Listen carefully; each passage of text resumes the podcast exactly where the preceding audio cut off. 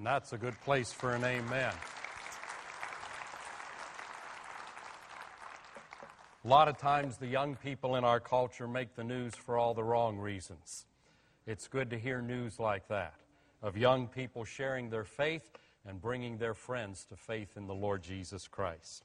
Well, now it's time for our study of God's Word, and today I'm returning to our study of the grace of giving. We began this study a number of weeks ago, and when we did, I shared with you that while it is financially focused, that's the focus of the teaching, it's not financially driven. We are not teaching upon giving because the church is in an hour of some extraordinary need. It is not. God faithfully provides through His faithful people. But His people are in need of liberation from the soul suffocating effects of materialism and consumerism, things that rob us of our destiny and our impact and of our joy. So, this, while it's financially focused, is ultimately about spiritual health. Now, I introduced the teaching a number of weeks ago, and then Pastor John and I looked at 2 Corinthians chapter 9 and 10 together, looking at principles of grace giving. This evening, I want to put my focus on another topic, and we'll get to that in just a moment. But to set the stage for that, I'd like to read one verse from that ninth chapter of 2 Corinthians. 2 Corinthians chapter 9 and verse 7. The Apostle Paul said, Let each one do just as he has purposed in his heart, not grudgingly or under compulsion, for God loves a cheerful giver. All of you have heard of the Sermon on the Mount. Well, this weekend it's the Sermon on the Amount. Let's pray together. Gracious Heavenly Father, in these coming moments, by your Spirit, help me to speak reality in a world of addictive illusion. We are surrounded by the narcotic of illusion, by a culture of unbelief that cannot see truth. In the midst of that, help me to be a faithful messenger of your truth this day. By your Spirit, enable me to preach and teach your word accurately and well. And by your Spirit, help each one to respond in faith. We pray this in Jesus' name. Amen and amen. And as we study God's Word together, may the Lord be with you. One of the questions most frequently asked by believers is this one How much should I give? What does the Bible say about my giving? Is it to be a percentage? If so, what percent? If it isn't to be a percentage, what is to guide it? What is to govern it? But how much should I give? What would God expect me to give? And today I want to offer my very best attempt at an accurate answer. One that stands on the strong and sturdy legs of Scripture rather than the scrawny, shaky legs of unquestioned tradition, faulty biblical interpretation, fear, or self serving, guilt serving, brow beating greed. Because you see, some of the teaching about giving is based on the teacher's greed. And some places, the teaching on giving is based on tradition rather than Scripture. In some places, it's based on poor interpretation of God's Word, and we don't want any of that. Towards that end, I want to begin this weekend by reviewing what I like to call God's evolving, changing instructions about giving on the part of His people. Scripture mentions two types of giving. It uses two words when it's talking about giving offerings and tithes. And you're familiar, I'm sure, with both of those words if you've read Scripture, and you've probably heard both of those words used in church offerings and tithes. And I put them in that order because that's the order in which we encounter them. The first, offerings, talks about voluntary giving to the Lord. The second, tithe, usually is a designated or commanded amount, designated by God. And the idea of a designated, commanded amount for giving by God's people doesn't really appear in Scripture for many, many centuries. In fact, it doesn't appear until Moses, at God's behest, revealed the law to the nation state of Israel. That's where the concept of a commanded tithe was introduced. When Moses gave God's law to the nation state, the political entity of Israel. And that law of God not only dealt with matters of worship and spirituality, the Old Covenant law was literally the constitution for the government of the nation state of Israel. It not only spelled out how men and women were to walk before God spiritually, but it also dealt, with religious ceremony, and it also dealt with political legislation and tax systems and judicial matters. Now, under the Old Covenant law, God commanded Israel to tithe. The word tithe simply means a tenth or 10%. And it doesn't necessarily involve a commandment from God. In fact, the first time we read about a tithe in the Old Testament, we read about Abraham after he had won a battle, voluntarily giving a tenth of the spoils of war to the high priest Melchizedek. God didn't command it. He wasn't fulfilling any law. God didn't say this is something you have to do. He just voluntarily gave a tenth of the spoils of war, and it's referred to as a tithe. The word tithe appears 34 times in God's Word, and it may surprise you to know that it never involves money. Instead, it always involves agricultural products. Because Israel, when God established the law, was an agricultural economy. And they were commanded by God to give a tithe, 10%, of any increase in their livestock or in their crops. 10% of the increase in livestock or crops annually was to be given unto the Lord for three reasons. First of all, as a way of acknowledging God's blessing and God's provision. Secondly, it was to support God's priests.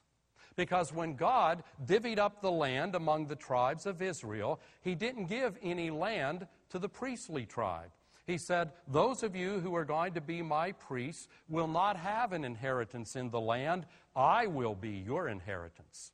Now, in an agricultural economy, if you have to spend all your time serving in the tabernacle, doing the work of the priest, and you don't have any land to farm, you would starve.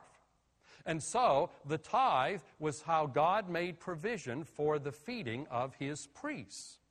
And the third reason they were to tithe was to provide for the poor within their nation. Portions of the tithe were designated for the poor but it had to do with agricultural produce. That's why that famous verse on tithing in Malachi says, Bring the entire tithe into the storehouse.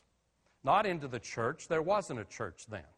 Into the storehouse. What was the storehouse? It was literally the root cellar, the storehouse where they kept food from spoiling. God said, Bring your whole tithe into the storehouse. Why? So that there might be money? No, food in my house to feed my servants and to care for the poor. So every time the tithe is used under the Old Testament, Old Covenant law system, it had to do with agricultural products. And that tenth of any increase was not to come from the leftovers or the inferior.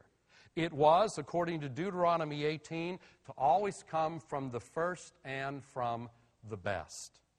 The tithe, you see, was a tax, and one of several taxes that God levied.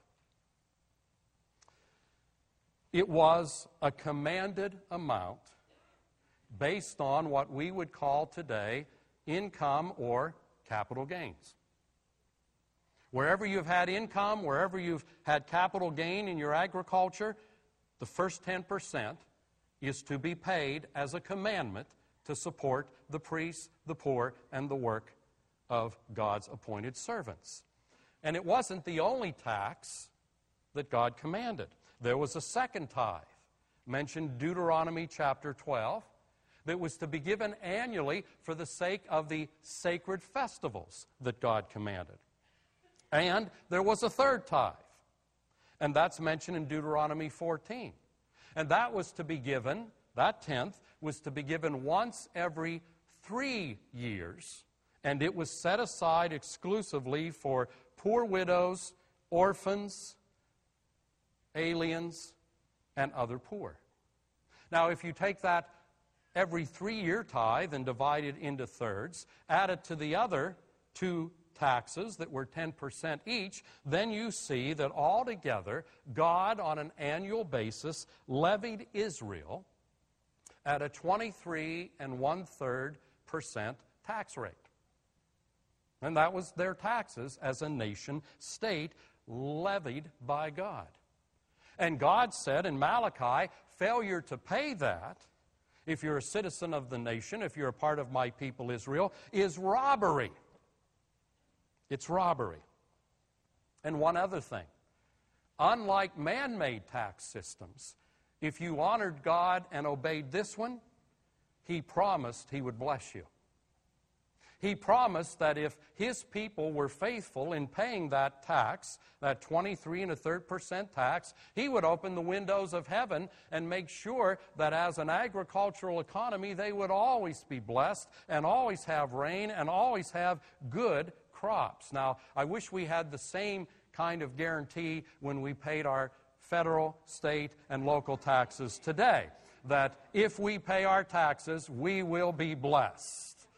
But unfortunately, uh, our taxes don't come with that rider and with that promise. Voluntary giving, offerings to the Lord, were in addition to the 23 and a third percent tithe. And they were voluntary expressions of love and worship, and according to Numbers 15, they were called offerings. Now, because that tax, that tithe, those several tithes, were a part of God's law for a nation state. We can declare that the tithe is now obsolete.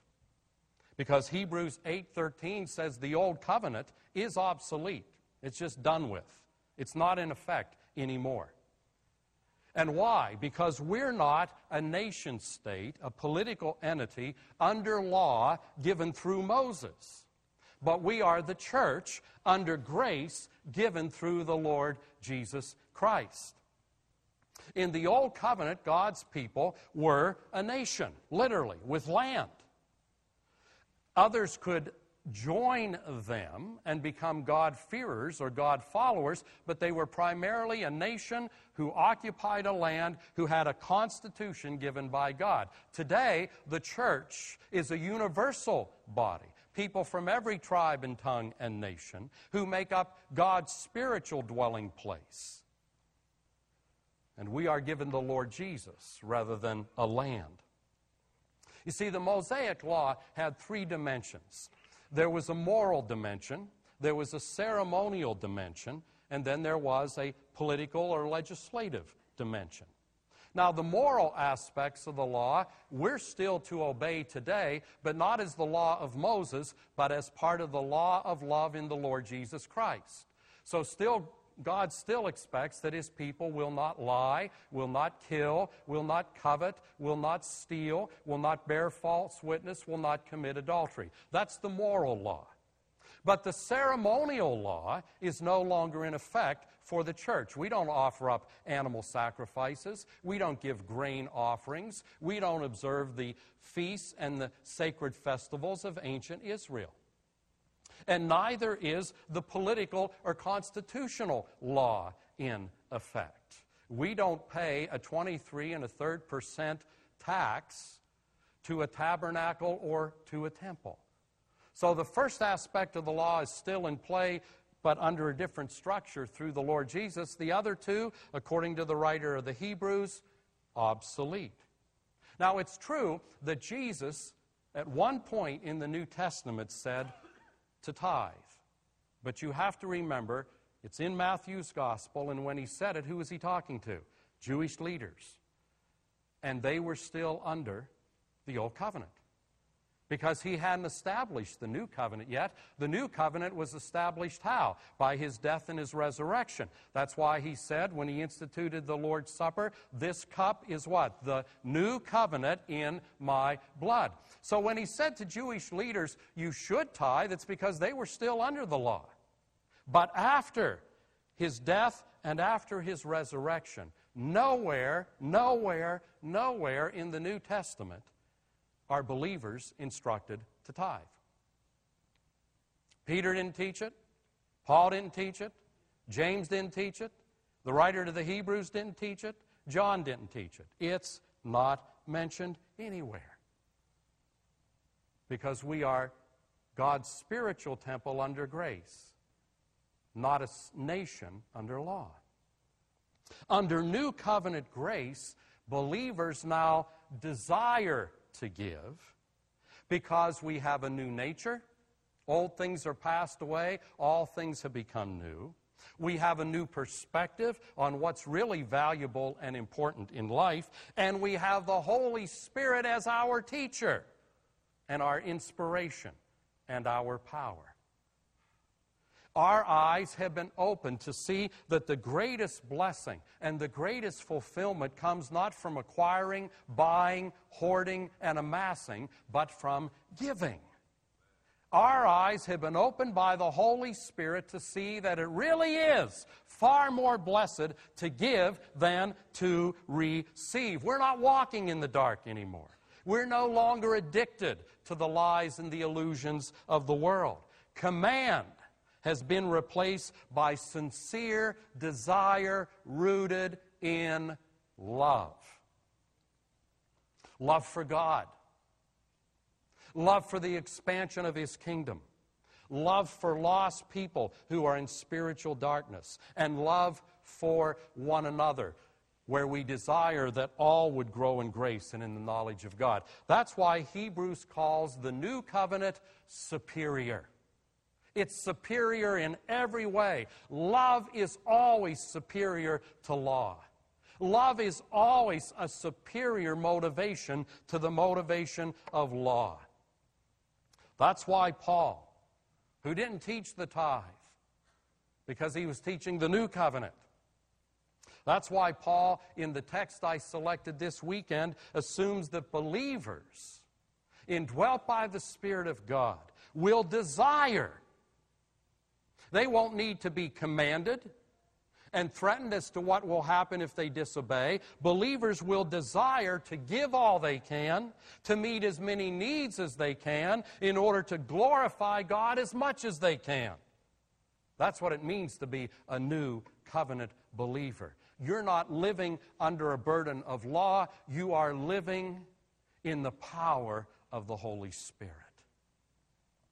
And God is transforming you from a hoarder into a giver. From stinginess into generosity, from fear into faith. You see, another way that grace giving is superior to the old covenant tithe system is that grace giving allows for differing circumstances. Under the old covenant tithe system, it didn't matter what your income was. The tax rate was a flat tax rate for everybody, without exception. Some people in the church today are blessed with good income and few bills. And if you're there, thank God. But others are burdened with low income and lots of bills. And if you're there, don't despair. And so, under the old system, a family of five giving 10% of an annual income of $200,000 would have far more remaining than a family of five making $30,000 and also giving 10% or 23 and a third percent. Today, if two families both earn $40,000, one has great health coverage and the other has to purchase health coverage and has a lot of health expensive needs, should both give the same identical amount? The old covenant formula would have said yes.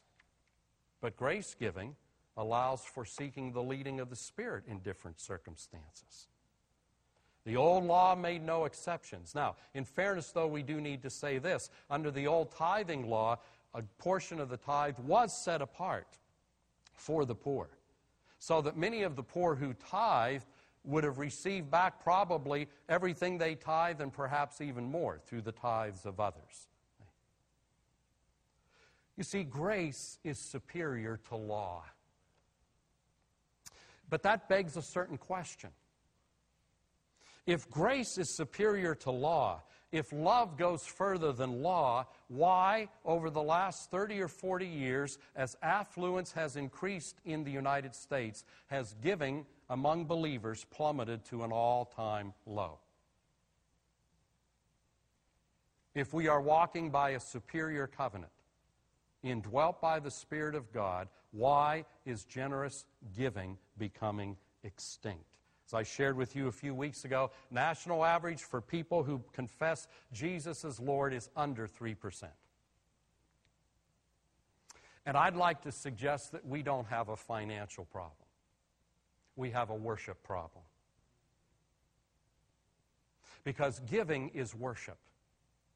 Just as much as prayer, just as much as preaching and teaching, just as much as praise. Giving is a tangible way to respond to God's grace, to show that we love Him more than the stuff the world offers us, to combat soul suffocating materialism, to show, excuse me, to show that we care about lost people it's a way whereby we renounce the false idols of security, pleasure, money, and possessions. It's a way whereby we grow our faith and our full trust and confidence in God. So when we struggle to give, and when giving is decreasing, it indicates a worship problem and it indicates a faith problem. It indicates unbelief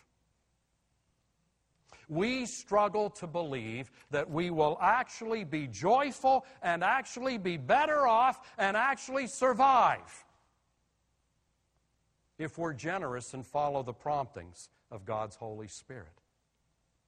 We struggle to believe that God will provide for our needs if we honor Him. And so we withhold and we protect and we hoard and we indulge and we say maybe next month.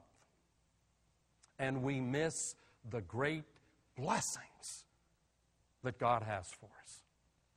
And we live as spiritual paupers when God is inviting us to a banquet of spiritual blessing.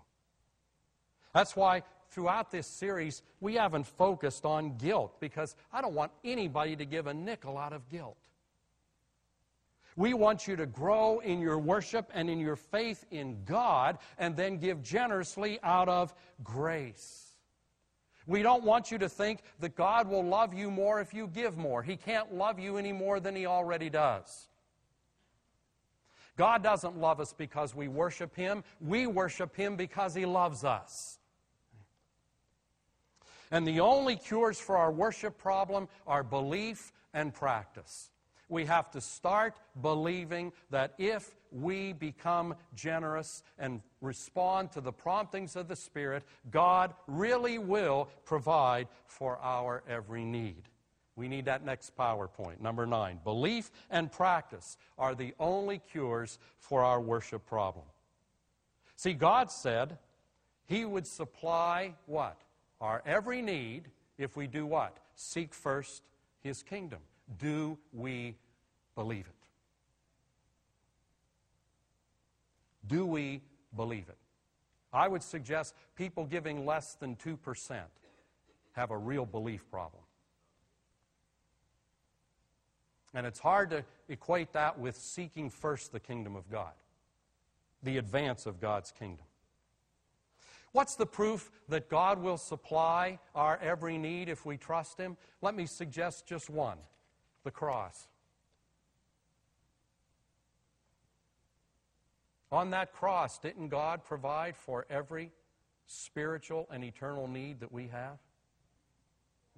That's why Paul says in Romans 8:32, "He who did not spare his own son, but gave him up for us all, how will he not also with him graciously give us all things?"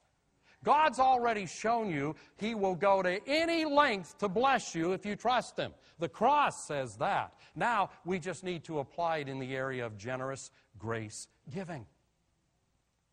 We worship God because our hearts are assured of His goodwill toward us. We love because He first loved us, and we give because He gave. You see, to grow in grace is to become more and more like Jesus. And Jesus is the most generous soul in the universe. He gave Himself for you and me when we had nothing to offer him. To grow in grace is to grow in generosity. You know, rabbis are famous for answering questions with questions. In fact, I always like the story of the fellow who came to his rabbi and said, Rabbi, why is it that you always answer a question with a question? And the rabbi said, Why do you ask? so, like a rabbi, let me close today with this. The answer to the question, how much should I give, is ultimately, how much do you want to bless God? How much do you want to bless others? And how much do you want to be blessed yourself? That's the new covenant answer to the question, how much should I give? And if you need more than that, ask the Holy Spirit. He will tell you. Hey, I, I don't think most folks are afraid he won't speak, they're afraid he will.